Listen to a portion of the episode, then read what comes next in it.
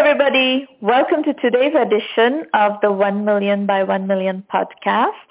I'm here with Ashwini Anburajan, 22X Fund, and we're looking forward to getting to know you, Ashwini, and the activities of the 22X Fund. Thank you. So why don't we start by um, hearing a little bit about yourself as well as the fund? What is your investing focus? How big is the fund? What size investments do you like to make? Sure. Um, so just a little bit about me. I'm a serial entrepreneur. Um, 22X Fund is really, I would say, my third company, um, and I am one of 10 co-founders of it.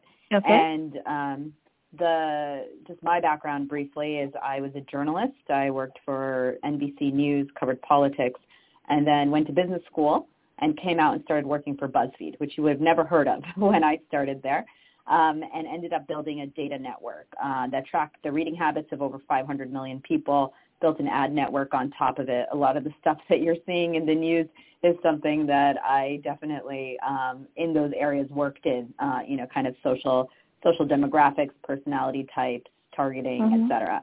And um, went on to build a company uh, called Open Up, which helped uh, consumers um, access and sell their data directly to brands. And uh, mm-hmm. that ad tech co- became an ad tech company that does a lot of ad targeting. It's still running um, and is actually part of 22X Fund. Um, so what 22X Fund is is very unusual in the market, and it speaks to the disruption that blockchain is having globally, um, but especially in the financial markets overall. 22X is a portfolio of startups, uh, essentially a startup index of 30 fast growth companies that have tokenized their equity. What I mean by that is that the fund holds 10% equity across all 30 companies, and that those are backed by tokens or you know cryptocurrency that can be traded on the market. So it's the very first time that investors can put money into a portfolio of pre-vetted startups um, rather than just giving money to VCs and having them select companies. And then also allowing those investors to get returns that lack all the fees, et cetera, that come with venture capital. Um, it allows you to invest at a lower amount and it allows you to get up to 2x higher returns because we're eliminating the venture capital fee structure. The way that 22x started was that Mike, I was accelerator last summer, um, along with 30 other companies who were all part of the summer summer 2017 batch. We were batch 22 actually, and um, we saw what was happening in the cryptocurrency market versus the venture capital market. The venture capital market for early stage companies was shrinking, while the ICO market um, was growing rapidly, and there was an announcement made last summer in July that ICOs had put more money into early stage companies than actually venture capital had. And as founders um, who are naturally disruptive, innovative, we sort of looked at each other and said we'd be foolish not to pursue this um, because this is actually where the market is moving. People want to directly invest. They want to trade their investments. They want liquidity immediately. And so what we decided to do was um, we put together an offering. It took half a year, really, or more than that now, um, where we combined our equity, we put it on the blockchain, we tokenized it, and we made it tradable. Um, so mm. 22x is a really unusual experiment. It is a meant yeah, to disrupt indeed. early stage venture capital. And it's actually the first time that founders have come together in a collaborative fashion, cooperatively, to take control of their own funding process and rather than just fund one company, fund all 30 at the same time. And um, how does it work? How many uh, investors are investing in 22X across the 30 portfolio companies? So essentially, um, when you buy tokens, uh, you know, in, or cryptocurrency in 22X, 22X coins, you are receiving up to 10% equity across, the tokens represent up to 10% equity across all 30 companies.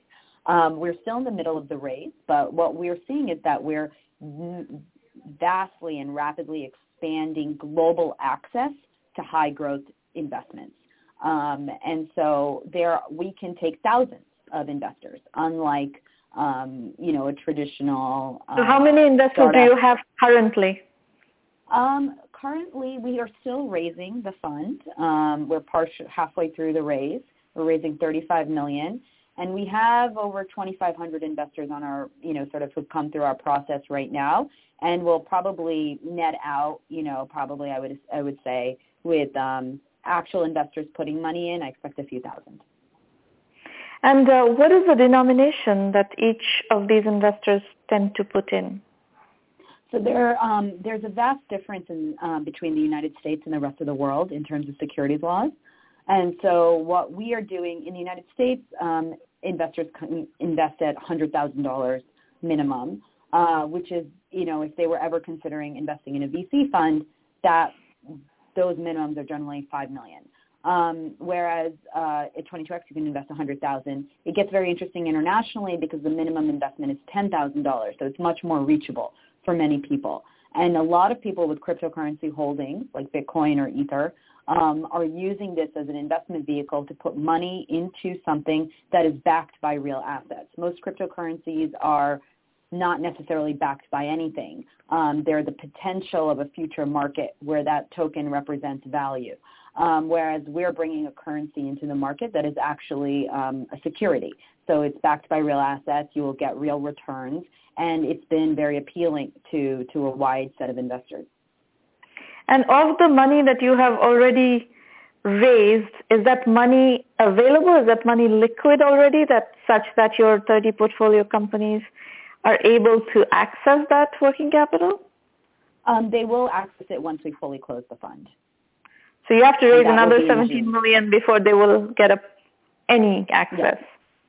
I see. Yeah, we'll, we'll fully close the fund. We'll be able to then distribute the capital. And then the most important thing is that the investors will begin to trade. So they don't have to hold on to it if they don't want to. They can sell it. They can wait for companies to maybe raise Series A, generate some news, you know, kind of increase the value of the token, and then and then trade it themselves. Because generally, you know, most private markets are very illiquid. They uh, do not allow you to exit quickly once you put an investment in and this is really turning that on its head. And what, um, how does the, uh, the, how do the portfolio companies get money? How much is each getting? So each company has given up up to 10% equity in their companies. They've all, they're all giving up the same amount. So they can give up anywhere between, you know, so essentially they're giving up 10%. They'll get a million in funding. So we'll be funding 30 companies at once at a million dollars a piece and um, they will be able to use that for working capital. Independently, my company and all the other 30 have already, if you look at our individual raises with investors and venture capitalists, we have raised about 25 million. On our uh, so, and that's independently. Then that's not through 22x. That's separate. Yeah, Each of those our, in, yeah. companies are going and doing their own fundraisers. I see. Okay. Yeah. And and what do you what do you expect the trajectory to be? These token investors who are coming into your fund, the 22x fund, um, with each of these um, tokens, are they what is the pool of investors that they are likely to be trading in that you expect them to be trading in? So there's a there's a huge movement in the market um, to basically tokenize everything. Um, and you know, you saw 2017 be the year of the what we call the utility token. So the token that represents money for a marketplace. So every ICO that comes in, what they're generally trying to do is create an ecosystem and a marketplace around their token and their coin, so it can be used mm-hmm. to buy goods and services. Um, this is a different type of token. It's an asset class. And so what we'll see in 2018 and moving forward, which is where the market's going, is that more assets are actually going to be tokenized so that there's going to be a wider pool of ownership, especially in areas like real estate. Venture capital funds are moving in this direction, slowly moving in this direction. Startup indexes or uh, private equity funds, those types of things. You can even tokenize a portfolio of art. Um, these assets, because they're considered real assets, have to be traded on separate exchanges than where utility tokens are traded because they're governed under a different set of rules and are much more closely monitored by the SEC and other financial bodies. And so what we're seeing is that these investors can begin to trade the token um, at the start of probably midsummer when a lot of these exchanges are going to be opening. Um, and so our token will be ready and be distributed to investors in June once the fund closes. And then they will have the opportunity to trade it with other interested investors in this type of currency or this type of asset class. Um, they'll be able to trade it on registered exchanges that are allowed to trade security tokens. Interesting. So speak to us about governance. What is happening in terms of regulation? How are these um, exchanges going to be regulated?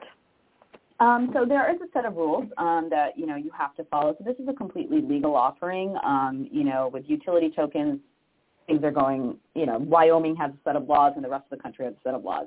You know what I mean? So what here is very different. Um, you are governed. Like in the United States, for example, we can only have 99 investors, so which is why we have a higher investor minimum. Globally, we can have a lot more. Um, the laws vary by country to country, but we've basically taken the laws of the United States as the clear way that the fund is going to operate. And so for governance for these companies, um, we have a registered investment advisor who serves as the fund administrator, um, is responsible for issuing financial reports um, on the net asset value of the portfolio once a quarter. Um, you know, we the fund itself, the 10% equity they're taking are common shares um, across the 30 companies, and the companies are required to report on performance to them. So it's a very regulated um, cryptocurrency offering, which is unlike many in the market, um, but it's done so that you know there's there's no legal ambiguity in in what we're doing. So what does it mean that it has uh, the U.S. law is to have 99 maximum investors, but you said you you're expecting to have several thousand investors. Yeah, because a lot of our investors are coming from internationally. In the in the U.S., um, you know, the SEC passed the Jobs Act.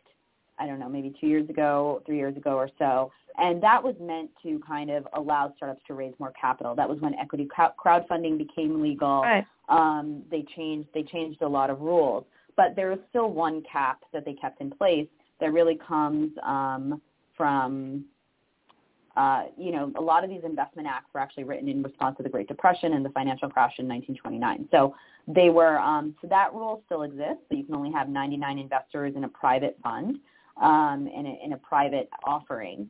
So we kept those rules. But globally, like in Europe, you can have a few thousand investors. Uh, in Asia, you can have as many as you want. So it just depends uh, country by country. What we've seen is that the, globally and internationally, there are a lot of there's a lot of capital, and there are a lot of investors that are you know looking for great deals. They have money, um, they want to invest. You know, maybe their investment amounts are smaller. They're ten thousand, fifteen thousand, twenty thousand dollars but they're look, and that's actually probably why you've seen cryptocurrency go, you know, haywire. You know, um, it's because investors are looking for other places to put capital besides the general stock market, and um, we, you know, we are, we're giving them an off, an opportunity to do that internationally. So we have a lot of investors from Asia, the Middle East, um, you know, obviously Japan, South Korea, Singapore, Hong Kong, um, bunch of investors. And how do they Europe. find you? Um, I don't know. we, I mean, we have seen investors come in from everywhere. Obviously, we've done the work of like, you know, we're on this podcast, we're doing press, we're talking about what we're doing. We are all alumni of 500 startups. We're we, essentially this portfolio, you could argue, was picked by 500 startups, right? Because they picked the portfolio of companies that they were going to come in and have in their accelerator, and then those companies came together to create a second financial, like you know, investment offering. Um, and what was what's in the portfolio? Talk so about the, the portfolio, portfolio, companies. The po- portfolio is great. My company, OpenUp, is an ad tech company. We have a product called Riot Exchange, um, which allows you to trade your data for brands, and it's tied to a machine learning algorithm for ad targeting.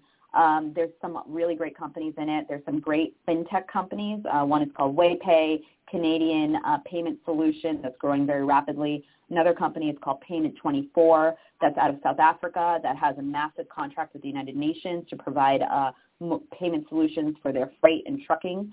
Um, we have a company called Fyodor Biotechnologies, which has invented a urine malaria test. So the first time that you can essentially, it's like taking a pregnancy test, except it's for malaria. You pee on a stick and you find out if you have malaria within 15 minutes. Um, mm-hmm. There are companies. Uh, there's a company called Public Goods, for example, that's trying to be the next Procter and Gamble by eliminating all the branding out of um, p- consumer packaged goods and letting people buy it on a subscription basis. So there's insurance, uh, lots of fintech, a lot of data companies, um, and and then some companies in the marketing space, three or four blockchain companies as well, and then a few companies in the trucking and freight uh, logistics industry.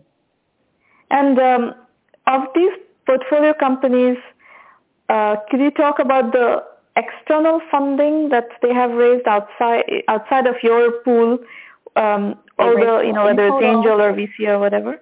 Yeah, so the companies have raised in total. We've all raised. No, I don't want to have totals. I just I want yeah. to know company by company, which is the no, you know I, I mean, what we what. Can't, if you were an investor, we could share some of that with you, but you know, it, it, it ranges from company to company. Companies are raised have raised anywhere between three hundred thousand to three million. And is any venture capital fund part of this process? Yes. Yes. Who is that? Um, we have like, you know, we have there's several venture. I mean, I, I can't name them off the top of my head. If you go to our website at 22xfund.com, you can see a list of who um, the different venture capital funds, strategic funds, city and state governments, um, angel investors that have put money in. That's interesting that you don't know off the top of your head. That's kind of like a big validation point, isn't it? That venture well, capital I mean, funds are willing to work with your model.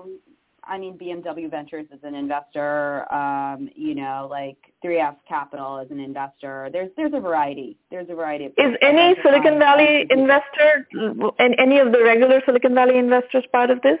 Or how do you define regular Silicon Valley investor? Yeah, any of the big names in Silicon Valley. Um, I mean, I don't know what what that means exactly, but I know one company has like Tim Draper as an investor. Has Tim Draper as investor? Draper, uh, yeah, Draper for uh, Jurvetson or Tim Draper yeah, personally? DFJ. I think DFJ is an investor. DFJ, okay. All right. Um, but, you know, I guess the question that I'm trying to get at, and you will appreciate that from your journalistic background, is that what does that, what level of validation does this have, or what level of adoption does it have well, from the existing financing community? Well, I don't think that the, the goal is, that's the whole point of blockchain. It's not about validation from the existing financial community. The, exist, the validation is really the fact that you have 30 companies that have come together to create an offering that's a new asset class that is being tokenized and is generating, is going to raise 35 million in capital. Um, well, that's not true. You're saying that, that you're only putting in 10% all these companies are have to go out right now. They haven't got a penny uh, yet, so they have to keep going um, and they have to raise money outside. So you do need validation from the external community. Um, we're getting that validation. Where the crypto. That was my question. Are you getting that validation? Whom are you getting no, that validation no, no, from? Like, well, I don't think we need to get this heated. Um, the why not? It's a podcast, for God's sake. Go ahead. At, when you look at crypto investors, right, it, it, this is an interesting model because I think it's very relevant to where the industry is. Venture capital funds, they're traditional investors are large institutions, pension funds, things like that. Um, overall, the crypto, the crypto community has grown so much. You're breaking away. Your line has suddenly started breaking up.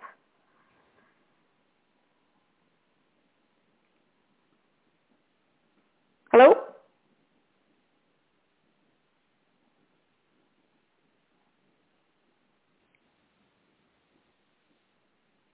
Hello? Hello? Yeah. Hello? Yes, you went cold for a while. Go ahead. Um, yeah, not sure what happened there. Uh, so essentially, like when you think about what's happening with the crypto market, and the reason it's exploded in, in this way is that it represents an entirely different class of investors. Um, it's retail investors. It's a lot of people that you know, mostly from outside the United States, who you know have made money in business, you know what, whatever it might be, but are looking to put money into private markets. And so they're speculating on currencies, they're speculating on coins through ICOs, but they're also just looking for real assets and investments. It's a totally different pool of people than the actual. I understand that, but but traditional. So but but try to understand my question, Ashwini. Try to understand my question. The question I'm asking is, for your portfolio companies, they have to keep going. So far, you're just in the process of closing a 35 million round. Oh. So I imagine they haven't got a penny yet from your fund. So they have to go out and raise money from the existing startup financing market. So the question is, is precisely that, is that for these companies to keep going and keep growing, which is the asset that you are trading on your 22X fund, these guys need to be able to access capital from the regular market. They cannot only and depend on you because you're not even ready yet. A lot of yeah, yeah. Um, so a lot of, like I said, every company has gone out and has raised money. We have several companies that are have closed funds recently. I've closed a small round of funding. So people are raising from traditional Silicon Valley angels. Okay. They're raising from venture capital funds. They're raising from a lot of them are raising from strategics, like you know, like large large corporations. These are deals that are not not announced yet, and I'm not at liberty to speak for that, but I can speak to what the fund is doing. Um, and we've also, like I said before, for the for the investors that we're publicly allowed to announce, that you can see that on our website. All right. Okay, so now we understand more or less the picture of what you're trying to do and uh, and can report on it. So thank you for sharing your story. Thank you, listeners, for uh, listening, and uh, be sure to stop by at one of the free public roundtables of 1 million by 1 million. Go to the website 1m1m.com, look at the free public roundtable schedule, and uh, we'll look forward to working with you at one of those sessions. Thank you very much for listening. Thank you.